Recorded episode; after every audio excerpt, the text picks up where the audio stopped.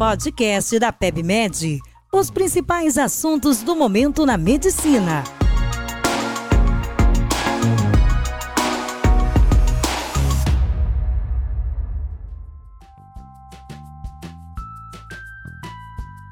Bem-vindos a mais um episódio. Meu nome é Vinícius Zófoli, sou editor aqui do portal. Hoje a gente vai conversar um pouquinho sobre osteoporose, então eu chamei um grande amigo meu, o Luiz Fernando. O Luiz ele é formado aqui em endocrinologia pela USP e é responsável pela parte de endocrinologia aqui do portal. Obrigadão pela presença hoje. É, eu que agradeço a oportunidade, sempre bom conversar sobre um tema muito prevalente, importante, como osteoporose, que muitas vezes é negligenciado tanto pela população geral, mas também pela população médica, né, que é o foco da, da nossa conversa hoje, né. Eu já vou começar indo direto ao ponto. A primeira coisa que eu queria perguntar é quando que eu começo a fazer screening para osteoporose e como é que eu diagnostico a osteoporose? Maravilha. Acho que isso é essencial saber, né? Primeira coisa, né? A osteoporose, quando a gente está falando de osteoporose, a gente está falando de uma doença sistêmica, uma doença crônica e que tem uma repercussão muito grande, tanto em morbidade como até mesmo em mortalidade, o que muita gente não sabe que, por exemplo, um idoso que fratura o fêmur tem um risco de óbito tão grande em dois anos quanto boa parte dos cânceres. Então, assim, a gente esquece que isso está implicado em funcionalidade e também em risco de vida, né? Então é fundamental a gente saber quando que a gente vai fazer o screening e como, né? Bom, a principal informação que tem que sair daqui, né? Mulheres sempre acima de 65 anos, é importante fazer o rastreio, sempre com o exame que é a. Todo homem acima de 70 anos, mas é importante saber que, independentemente do sexo, aqueles que têm um fator de risco adicional por exemplo, ah, tem uma história de artrite reumatoide, tabagista, uso crônico de glicocorticoide, dentre diversos outros fatores de risco, a gente precisa adiantar esse screening para a partir dos 50 anos, independentemente do sexo. Uma outra situação que é importante a gente lembrar de solicitar uma densitometria também é em qualquer faixa etária, se houver uma fratura de fragilidade. Uma fratura de fragilidade é importante a gente conceituar o que é, né, que é basicamente uma fratura que acontece devido a um trauma de baixo impacto, então, por exemplo, uma queda da própria altura nos principais sítios ósseos, então coluna, fêmur, úmero e também antebraço também é um sítio que é considerado importante. Então, sempre lembrar nessas situações é fundamental na densitometria ter o rastreio, né? Bom, como que a gente diagnostica, né? Screening de osteoporose e diagnóstico de osteoporose não são duas coisas totalmente assim sinônimas, né? A gente está falando de quais situações solicitar a densitometria, mas como que a gente fecha esse diagnóstico? Primeiro, o diagnóstico densitométrico, né? O diagnóstico densitométrico, a partir da densitometria, ele é realizado nessas populações que a gente falou, então, a partir de um T-score menor do que 2,5. Isso serve, a gente vai sempre olhar o T-score, que está comparando com uma população jovem adulta, né, para mulheres pós-menopausa e para homens acima de 50 anos, tá? Então, esse é o diagnóstico de osteoporose. Só que existem outras definições também. Essa é a definição densitométrica, mas toda pessoa, todo paciente que tiver uma fratura né, de fragilidade também é considerado como um diagnóstico de osteoporose. Ah, Existem umas, umas nuances, assim, tipo, em nenhum dos guidelines fala, por exemplo, que se você tiver uma fratura né, do fêmur, você tem definido que é osteoporose. Se você fraturar outro sítio, precisa ter pelo menos uma osteopenia também na densitometria, então acaba ficando misturando, mas o conceito que precisa ter na mente é que uma fratura de fragilidade nunca é uma coisa normal e sempre vai precisar de um tratamento e um acompanhamento, né? Legal. Então, acho que basicamente essas, essas condições que fecham o diagnóstico, né, da osteoporose e ainda há no guideline quem considere aqueles pacientes que têm um alto risco do FRATS, né, que já serve para diagnóstico também, mas isso aí é mais é menos aceito, né? A gente considera mais essas duas principais indicações como diagnóstico, né? Perfeito, perfeito. Então essas são as condições que eu vou começar a fazer screening, você já comentou, e um pouquinho como é que eu faço o diagnóstico, né? Exato. É, uma outra coisa que eu queria perguntar é como eu posso começar o tratamento desse paciente? Como é que eu avalio isso? Perfeito, maravilha. Isso é fundamental, né? Então, como que a gente deve fazer né, o tratamento? A primeira coisa, né, a gente sempre tem que estar atento para não perder uma situação de osteoporose secundária. Então, a primeira questão quando você, puxa, chegou um paciente que teve uma fratura de fragilidade, né? Ou então tem uma densitometria com o T-score lá menor do que 2,5. Puxa, diagnóstico de osteoporose, beleza. Então, o que, que eu devo fazer? Pensar em causas secundárias, então, de história, né? É sempre importante avaliar, pelo menos, tabagismo, né, que é uma coisa importante, o uso de medicações, então principalmente o uso de glicocorticoide, anticonvulsivantes e anticoagulantes, dentre as medicações, são as três classes que não devem faltar, né, a gente sempre deve saber.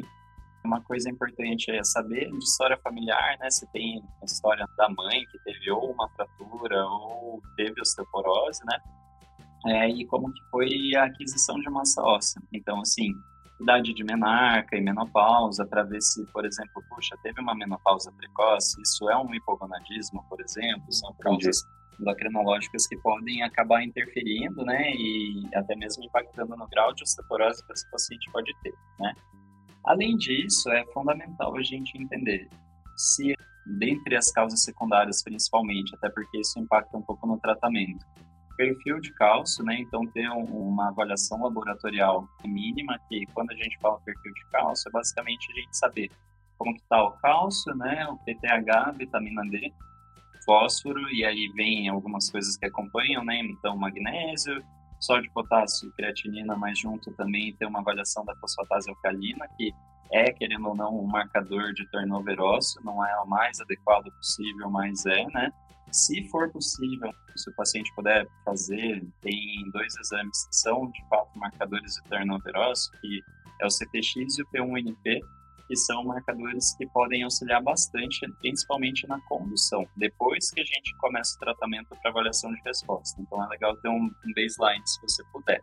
Além disso, algumas situações é fazer o raio-x de coluna. Assim, no guideline, principalmente da ESE de 2020, você tem algumas condições onde seria mais indicado, que é, por exemplo, uma perda de estatura maior do que 4 centímetros, é, se eu não me engano, é mulher acima de 70 e homem acima de 80 anos, uma redução de altura ou dor nas costas que não tem causa explicável, mas na prática, sim, talvez fazer um raio-x assim para todos os pacientes que tenham um diagnóstico de osteoporose não é nenhum absurdo, até porque você pode esclarecer alguns erros possíveis da densitometria, como por exemplo algum artefato e alguma vértebra que você não pode selecionar, não pode escolher na hora de analisar o resultado por conta de artrose, alguma coisa assim. E também é uma oportunidade de você detectar uma fratura, porque grande parte das fraturas de coluna não são sintomáticas, não é uma pessoa que tem uma dor crônica de coluna, é fratura porque tem achatamento da vértebra. Então, isso são coisas importantes de avaliar. Sempre corrigir, né, vitamina D, o ideal para todo paciente com osteoporose ter uma vitamina D acima de 30, né, uma dos poucos benefícios de fato comprovados da vitamina D é o impacto em saúde óssea, né, principalmente em quem vai receber um tratamento antirreabsortivo, e ter um tratamento de um hiperpara secundário, eventualmente, que pode ter por falta de deficiência de cálcio. Ah, lembrando do cálcio urinário também, que é uma boa forma de você estimar a ingesta de cálcio da pessoa, seja pela dieta e ver se há necessidade de suplementação de cálcio, até porque além da vitamina D acima de 30, a gente quer que esse paciente tenha uma ingesta de cálcio ali em torno de mil miligramas por dia. Se ela não atinge isso só com dieta, a gente precisa também fazer essa reposição. E aí, beleza. Então a gente viu assim os exames mais importantes assim, né? Tem alguma coisinha ou outra, por exemplo, a homem, sempre interessante fazer dosagem de testosterona, que o cogonadismo masculino está bem associado, né? e quando houver uma suspeita muito direcionada assim, né, fazer uma avaliação de causas secundárias. Puxa, tem clínica de doença celíaca, tem uma história que possa sugerir um hipertireoidismo. Então, nessas situações selecionadas, daí você faz esses exames adicionais, né? Mas aí, beleza, fiz a avaliação dos exames, né, adequei vitamina D e cálcio, né, então aí a gente pode pensar no tratamento, né, medicamentoso além dessas outras coisas. Se fizesse um resumo, então, até agora, tipo, fiz um screening quem precisava, cheguei no diagnóstico, descartei causas secundárias, né, revisando as medicações que o paciente usa, peço alguns exames também nesse momento inicial para afastar causas secundárias, checo a ingestão pela dieta de cálcio, suplemento só em quem precisar, quem já come pela dieta não precisa. E eu vou começar a suplementar a vitamina D para quem precisa. Exatamente. Assim, isso é um, termo, um tema meio controverso, mas é, o ideal é ser para quem precisa. Existem pessoas que, que defendem que todo mundo deve receber uma suplementação de vitamina D, porque os estudos com antirreabsortivos foram feitos em pessoas que estavam, a grande maioria, nem todos os estudos, mas em pessoas com uso de vitamina D e cálcio. Então, puxa, será que o efeito de um bisfosfonato, por exemplo, ele é dependente de vitamina D? assim, é questionável, né? Mas a resposta hoje seria que basicamente é mais pelo nível do que pela obrigatoriedade do uso. Então, se a pessoa, puxa, tem uma exposição solar lá de 15 minutos por dia, aquela coisa que em tese é o recomendado, né, para você ter um, atingir um nível adequado de vitamina D, você não precisaria suplementar. Legal. Então, o ideal é ter o nível mesmo.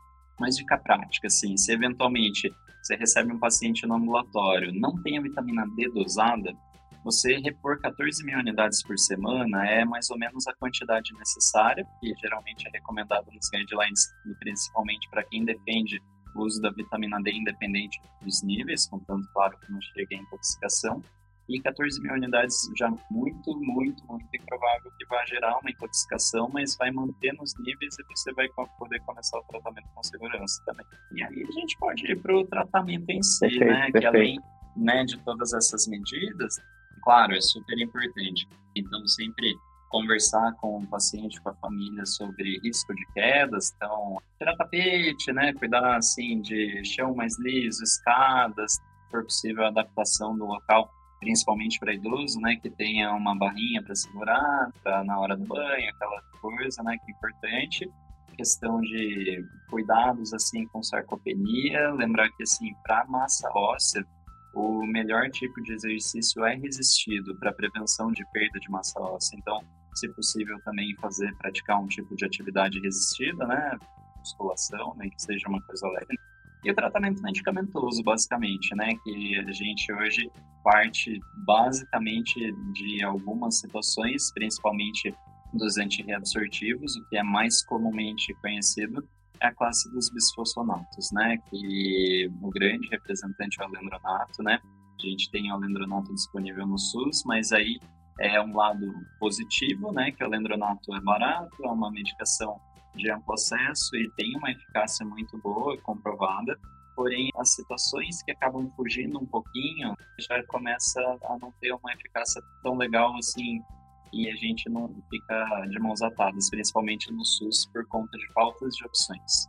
Mas existem algumas opções que eu acho que é importante a gente elencar. Com certeza. E a gente daí está começando a entrar no mundo de algumas coisas um pouco diferentes. O que, que acontece? Hoje, aproveitando falar um pouquinho do que tem de novo, e hoje os principais guidelines assim, que a gente segue na endócrina, pelo menos, é o guideline da Endocrine Society, que é de 2019, teve uma atualização sobre tratamento em 2020 e da ACE, né, que é o, o Colégio de é, Endocrinologistas Clínicos dos Estados Unidos, que também é de 2020.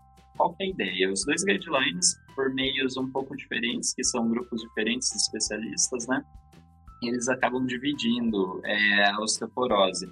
Bom, a gente está falando de pacientes já com osteoporose, né? Então, todos eles colocam que todo paciente que tem osteoporose já é um paciente de alto risco. Então, eles geram uma nova subcategoria para pacientes de alto risco e de muito alto risco, né? E a partir daí, eles acabam definindo como você pode considerar a começar o tratamento nesses dois grupos diferentes. Talvez de forma mais intensa em quem tem é, mais alto risco. Exatamente. A ideia é justamente isso por conta das novas terapias que apareceram. E é, qual é a ideia?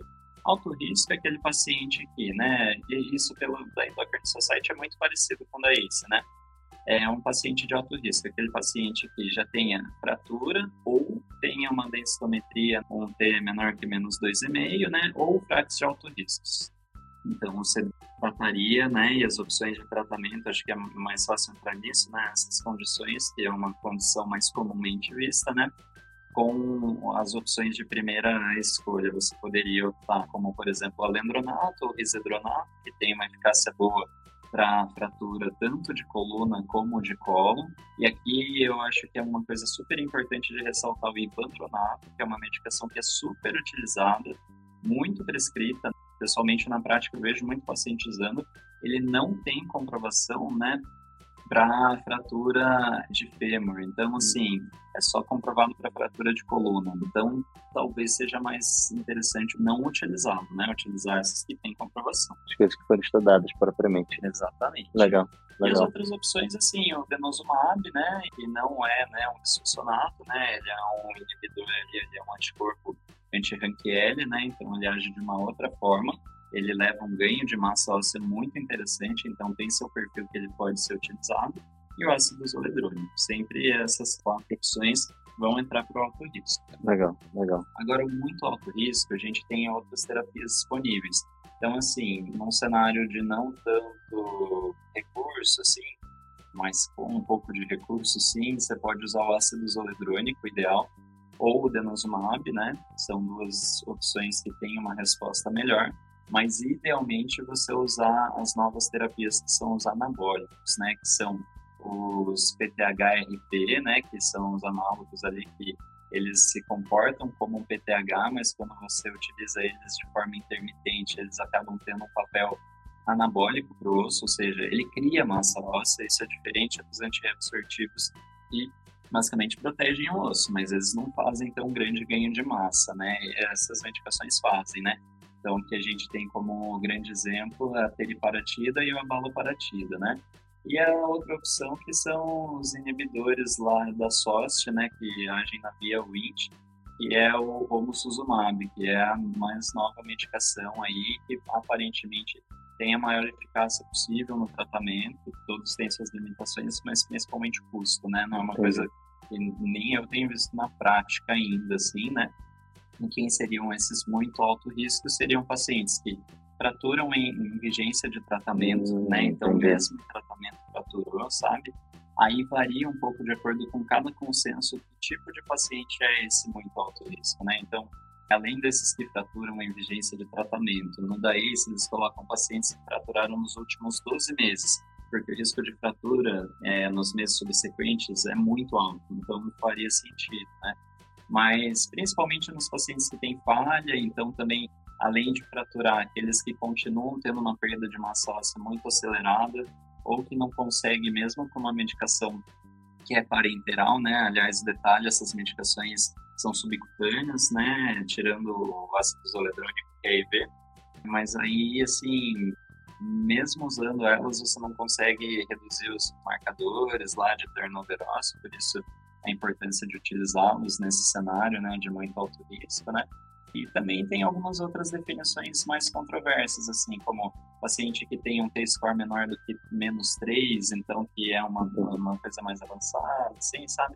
Mas seriam opções interessantes, assim. Mas, assim, na prática, que a gente mais vai ver, alendronato, isidronato, ácido e denosumab são grandes opções para basicamente todos os pacientes. Legal. E, o que você comentou, né, de procurar as causas secundárias e intervir também, porque elas podem estar interferindo na perda da massa mais acelerada. Exatamente. Acho que essa é uma parte importantíssima. Por exemplo, um paciente que tem um hiperparatiroidismo primário. Não adianta só você ficar congelando o osso, você vai ter que tirar a causa, né? Quem tem hipogonadismo, principalmente hipogonadismo masculino, né? Se tiver sintomas, principalmente, né, de hipogonadismo, vai se beneficiar da reposição hormonal, né? Então, tem todas essas condições aí, né?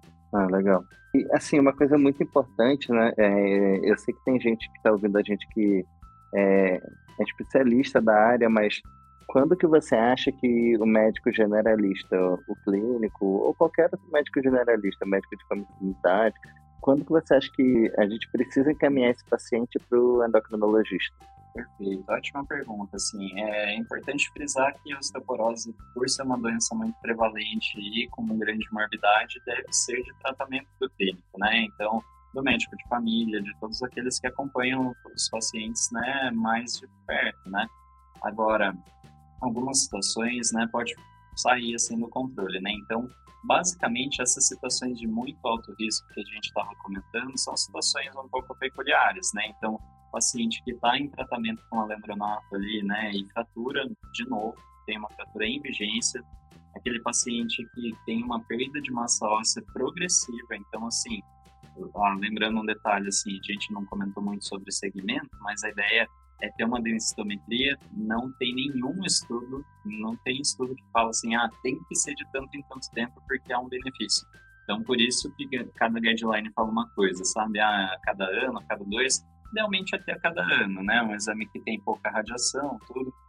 Então, se você puder seguir anualmente com uma nova densitometria, e ele está caindo, está perdendo uma óssea além da mínima variação significativa, que é uma cada exame lá, uma densitometria pode ter uma margem de erro. Então, sempre saber a margem de erro daquele exame que você está pedindo e avaliar se, puxa, perdeu mais do que deveria, né?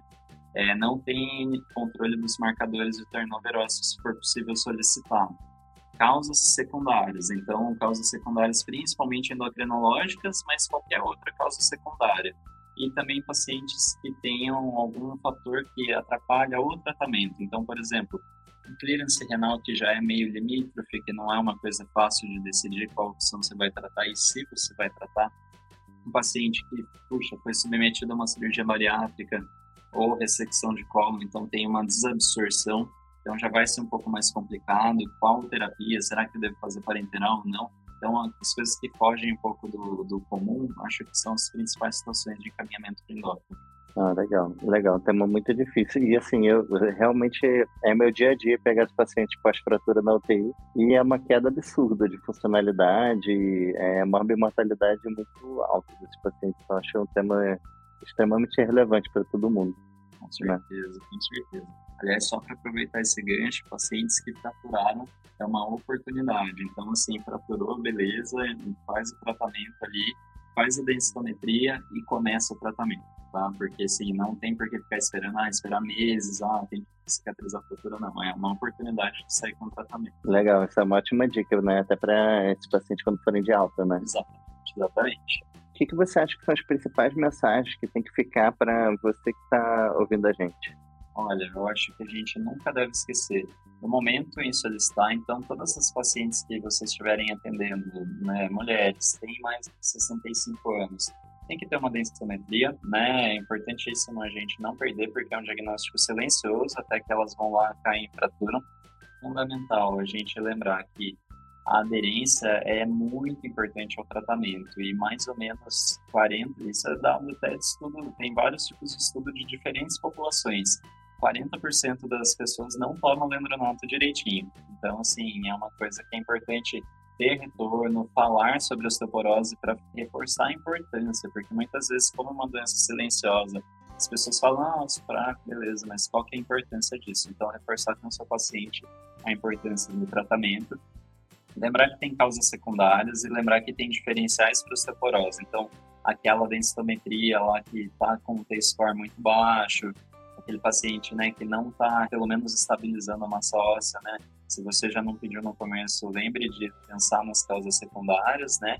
E quando tiver dúvida, solicitar a avaliação do especialista.